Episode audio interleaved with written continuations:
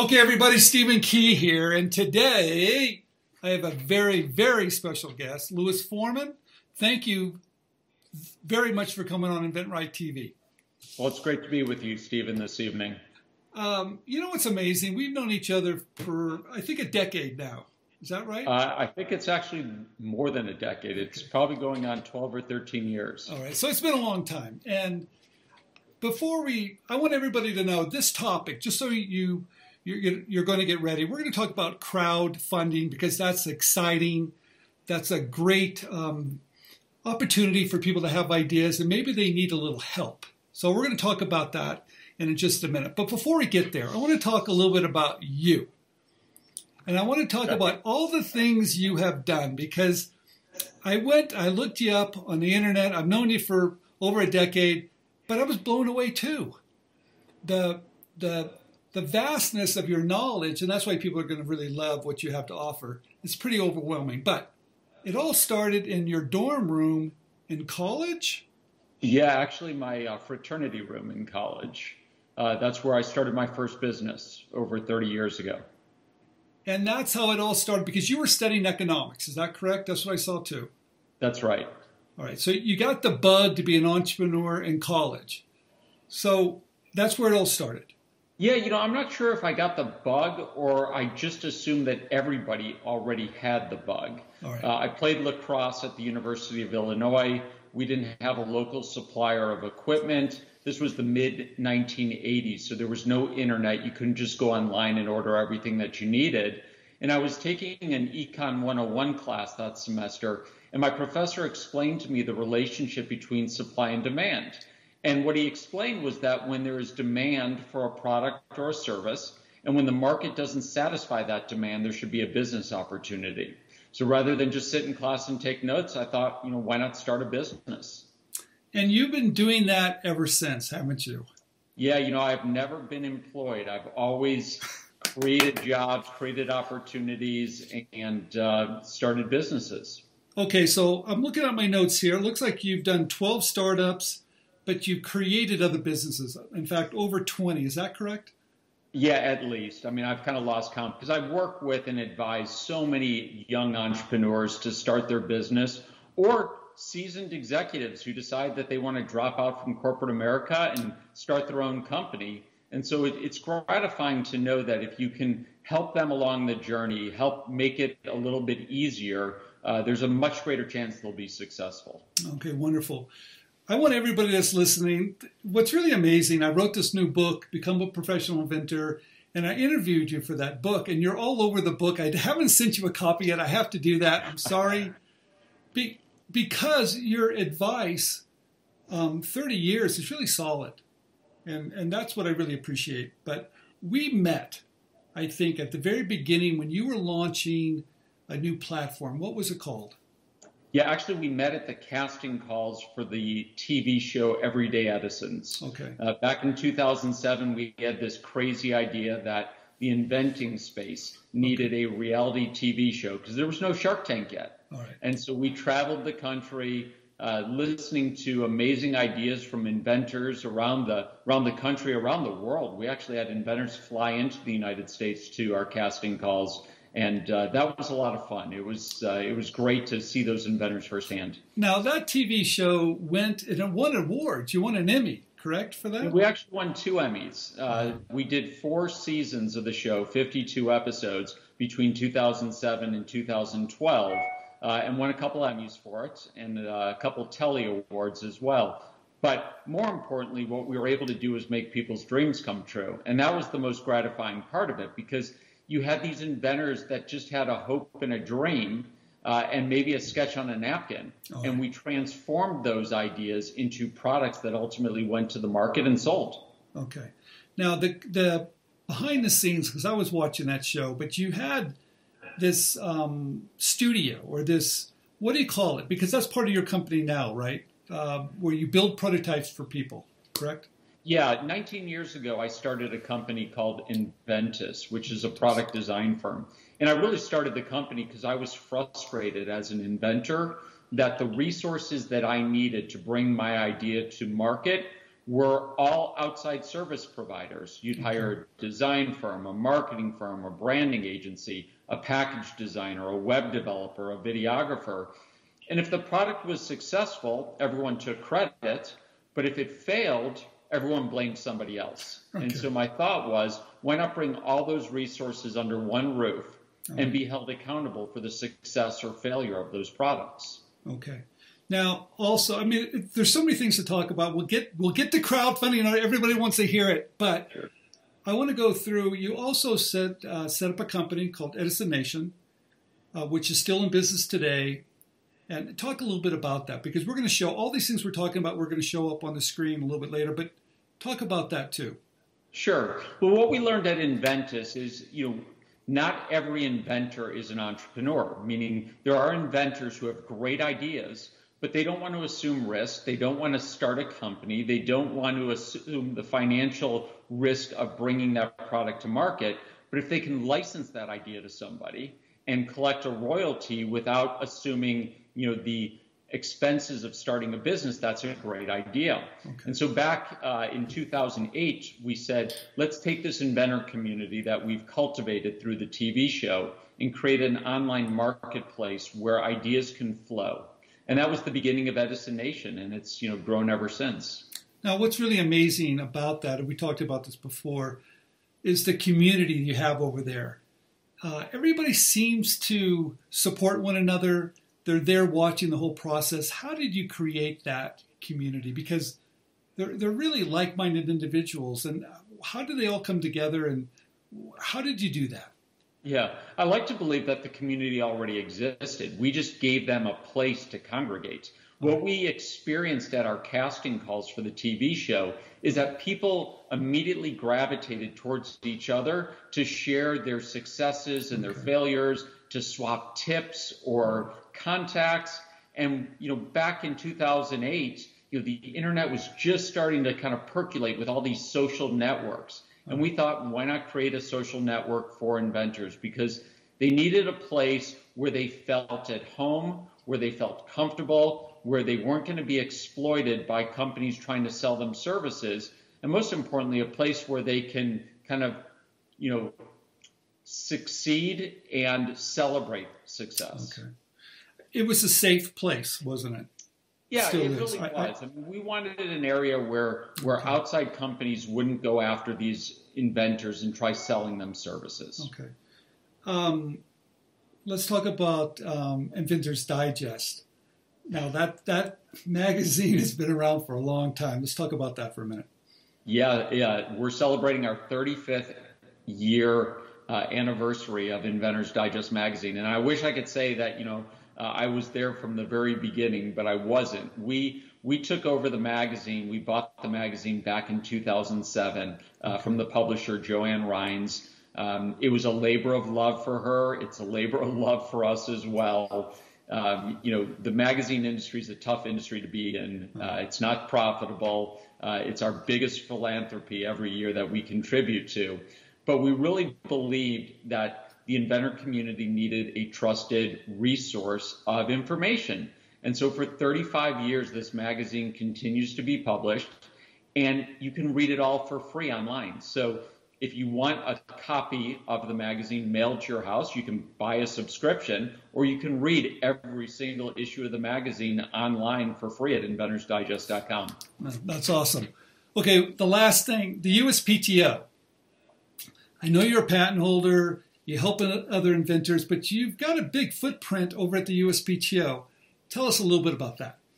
Well, the USPTO is, is one of the greatest government agencies because they're the catalyst of innovation. You know, the ability to prevent others from making, using, or selling what you've created for a period of 20 years from filing is an amazing incentive to go out there and start a business or launch a product or try to license your invention. And so I was very fortunate uh, and honored to serve seven years on the U.S. Patent Office uh, Patent Public Advisory Committee, where the last couple of years I was chairman. And that gave me an inside look at what was really happening. And, and you know what? We, we were involved with AIA. Um, we were involved with some of the fee setting rules. Um, it was just an amazing experience, and you really learn firsthand just how giving that organization is to the independent inventor community. They love to see inventors succeed. Oh, wonderful. Wow. Okay, now let's get into the interview. All right. Oh, not done? Well, I, I, I could go on. I know I've got this list. I was like, you got to be kidding me. It would be the whole show on what you've done. But Louis, thank you for for being that bright light in this industry because it really needs a voice. It needs someone to lead, and you've been leading for a long time. So thank you very well, much. I can, I can say the same about you, Stephen. So the, you know the the industry needs individuals to step up and pay it forward. And so. you know this is this is an industry where you know the the rising tide rises you know all ships. You know it's not about one person succeeding. It's about a whole group of inventors succeeding. And so, you know, we need to celebrate the successes and we also need to learn from the mistakes. Sure. Now, you're helping inventors in a different way now. Let's talk about let's talk about the crowdfunding opportunity because you've been in, now you're in that space. You're helping a lot of people raise those very important dollars at the very beginning. What's happening over there? I know it's some things have probably uh, have changed in the last couple of years. What's currently going on?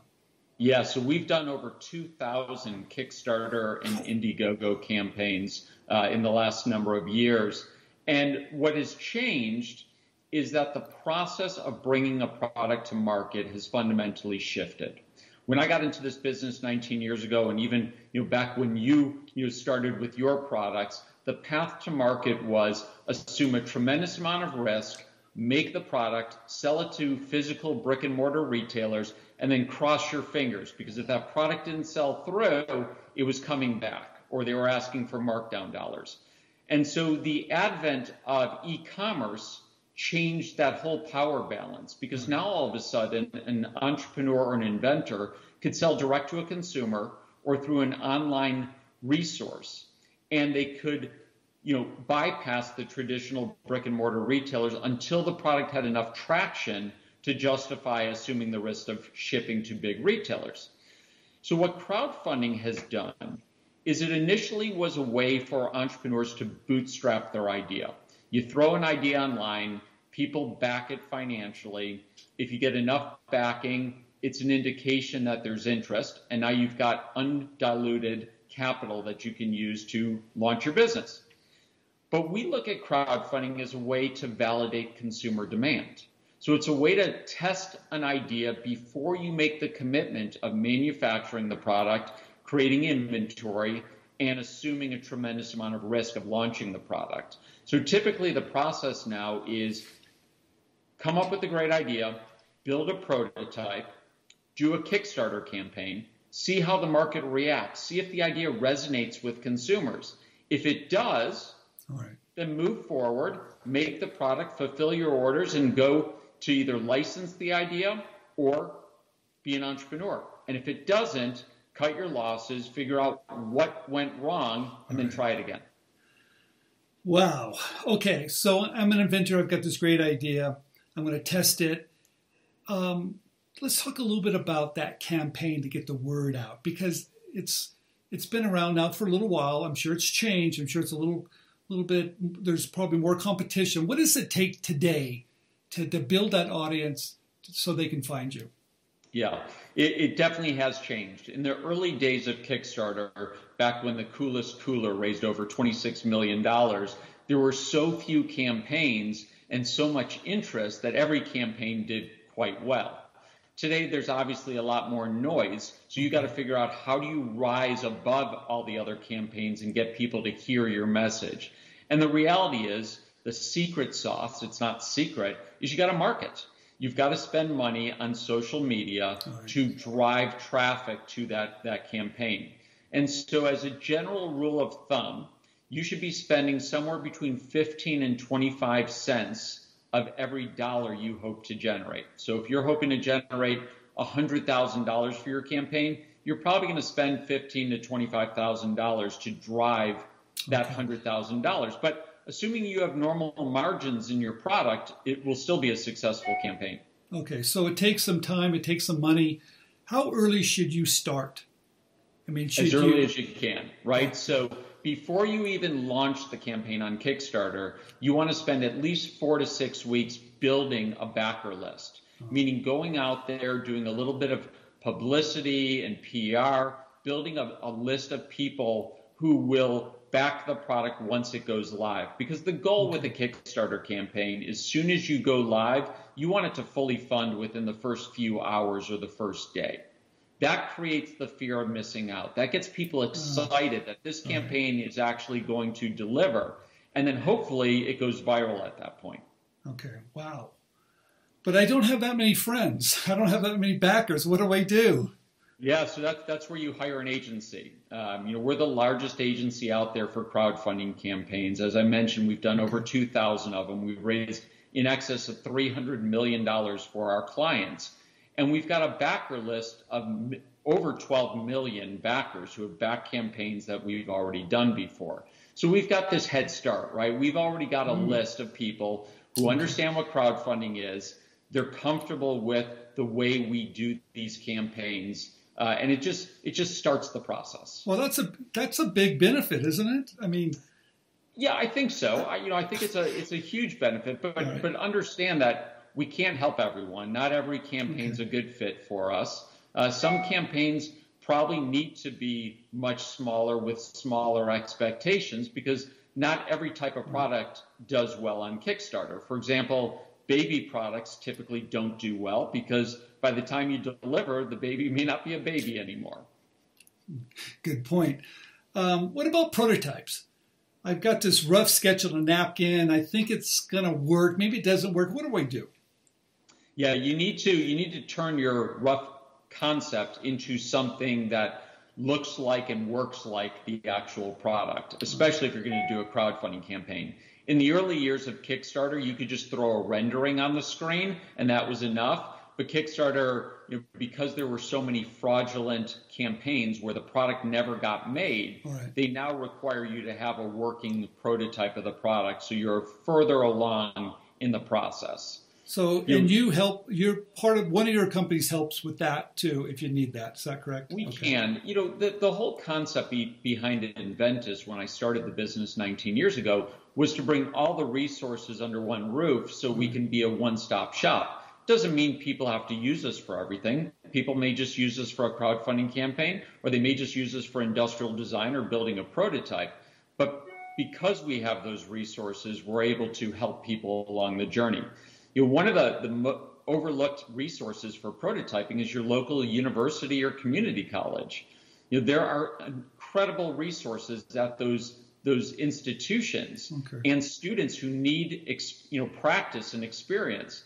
Um, so there, if there's a will, there's a way. You'll find find the resources you need to to get that prototype. That prototype doesn't need to be perfect, does it, Louis? Can it be? Uh, looks pretty good. It only has to work one time, right, to get it on some type of video. Is that right? That's right. Yeah. I mean, you know, remember a prototype is a process. Uh, James Dyson had 5,127 prototypes before he was satisfied with his vacuum cleaner. So a prototype isn't press a button, it pops out, hey, I'm ready every time you produce a prototype, you're learning something about your product. You're learning how it functions, how consumers react to it, how they interact to it or with it, and you're going to figure out whether or not you can improve upon that product through iterative prototyping. Okay. You had mentioned to me earlier you don't take everybody.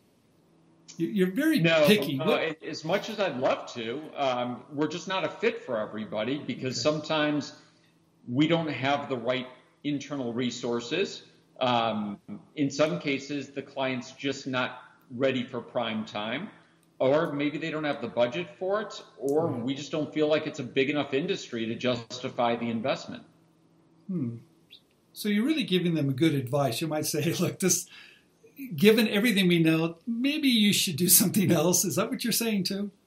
Well, we're always honest with the customer. Right. Um, you know, we don't charge anything to look at the idea or to talk with a customer. Uh, in many cases, it's just not a good fit, and for a variety of reasons. But we always point them in the direction of other resources that might make sense. And it may be working with some college students, or it may be, you know, doing more research or education on how to license the idea through your program, or it may just be, you know what, research the market, talk to some customers, and figure out whether or not there's a big enough problem that you're trying to solve. Because. Inventors quite often, you know, invent the hundred dollar aspirin, right? You know, they've got a headache right. and they create this great remedy, but the cost of the solution is more than the problem that they're solving. And so what you don't want to do is create something where there's a limited market or where the cost of the, the remedy, you know, is more than what the problem that it's actually solving. Is there any way to test that before you go down that road of crowdfunding a little bit? Do you show it to a friends, family, and of course they're going to say they love it. Is there anything else you recommend? Yeah, you know, obviously you want to do market research. Right. And so inventors are notoriously afraid to share their idea, and rightfully so. But you don't have to necessarily explain your product. What you need to do is address the problem and how that customer currently addresses it or solves that problem. What do they like about the current solution? What don't they like about it? Would they be willing to try something different? And how much they'd be willing to pay for something that works better? Because if they find out that customers are fiercely loyal to what they're currently buying and not willing to try something different, it's going to be an uphill battle. On the flip mm-hmm. side, you may find that customers are absolutely dissatisfied with everything that's currently available and they're willing to spend a lot of money for a better right. solution. So, how would you do that? I mean, would you do a focus group in your town? Would you go to a meetup? I mean, how would you do that so you don't have the exposure? Yeah, so all of the above. So let's just let's just pretend for a minute that I've come up with a great way to groom a dog. So I've I've come up with a product that grooms a dog better than what I believe other products do. So obviously my customer has to be a dog owner. Talking with anyone that doesn't have a dog is a waste of time. And so where would you find dog owners? Well, they're walking into PetSmart or they're in a park with their owner. And so you go up to those individuals and just you know, explain to them that you're an inventor, you're an entrepreneur, you know their time is valuable. Maybe give them a five or ten dollar gift card to a you know a local retailer if they would just be honest with them. And you can just ask them a couple of questions. You can say, "How do you currently groom your dog? What do you like about that product? What don't you like about it? If there was a better product available, would you try it? Hmm. Okay. How much would you be willing to pay for it? And where would you expect to buy it?" Okay. And so, in six simple questions, I haven't shared my idea, I haven't given away any of my intellectual property, but what I've figured out is how viable is this market opportunity? Good, great advice. Last question. Uh, everybody's watching crowdfunding. The good guys, the bad guys, maybe the companies that want to license your ideas, maybe the people over in some other country. They're all watching successful campaigns. Yeah. How do you navigate that world? Yeah, you know, uh, they say that uh, imitation is the sincerest form of flattery, uh, unless you're the entrepreneur, the inventor who came up with the product to begin with. The, the problem is, is that bad actors are going to behave badly okay. regardless of what you do. Whether you launch it on a Kickstarter campaign or you sell your product on Amazon or it ends up on a store shelf at Walmart, people who want to copy you are going to. And so, you know, patents keep honest companies honest, but it's not going to prevent people from knocking you off. I mean, we've had over the years so many of our products that we've launched, and the next thing you know, they're showing up, you know, on Alibaba or they're showing up on eBay, and it's frustrating. You know, it, it's just infuriating that these companies didn't have to invest the tens of thousands or hundreds of thousands of dollars to develop the product. All they had to do is just copy the product exactly. But there is an advantage to being the first mover. There's an advantage to you know getting your product out there, establishing a strong brand, you know that is much easier to protect through a trademark. And then you know in many cases, inventors will file a design patent around their product to prevent someone from exactly copying the product because the ornamental appearance of the product can also be protected, not just the function. Yeah, they seem like when they copy, they copy everything. So you should probably trademark it. That's going to probably take about six months. Design patents, copyright, all those type. Those are simple tools too.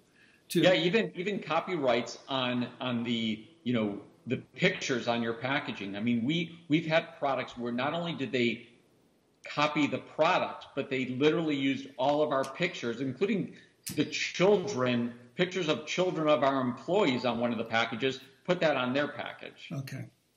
All right. Well, that's good advice, but be prepared. So, crowdfunding, uh, Louis, thank you very much for sharing that. I know there's a lot of people out there that want to try it, but it is a big investment. It's going to take some time. You need to be prepared. Do your homework, test it, and see if, if there's a possibility that maybe people don't want it. Do a little homework yourself, but be prepared to spend some time and energy and money. And if you're ready, go for it. Is that it? That's right. Yeah, you know, it's it, it entrepreneurship and being an inventor is about balancing risk and mm-hmm. reward. And sometimes there's just not enough juice for the squeeze. So you've got to look at a situation and realize that there is going to be risk associated okay. with it. Risk, of course, being that it could fail, you could lose a lot of money, but there's got to be enough reward to justify why you're taking on that risk. And the best advice I can, you know, give is surround yourself with good, honest people who have done it before because it makes the journey so much more enjoyable. It's less lonely, and the likelihood of success is significantly greater. Far greater. Well, Louis, thank you very much. Everybody, if you're interested in more information, we're going to have it down below. You can reach out to Louis, check it out. If you've got a great idea that's wonderful for crowdfunding, make sure to contact Louis. Thank you very much. Uh, my pleasure, Stephen. Good being with you tonight. Thank you.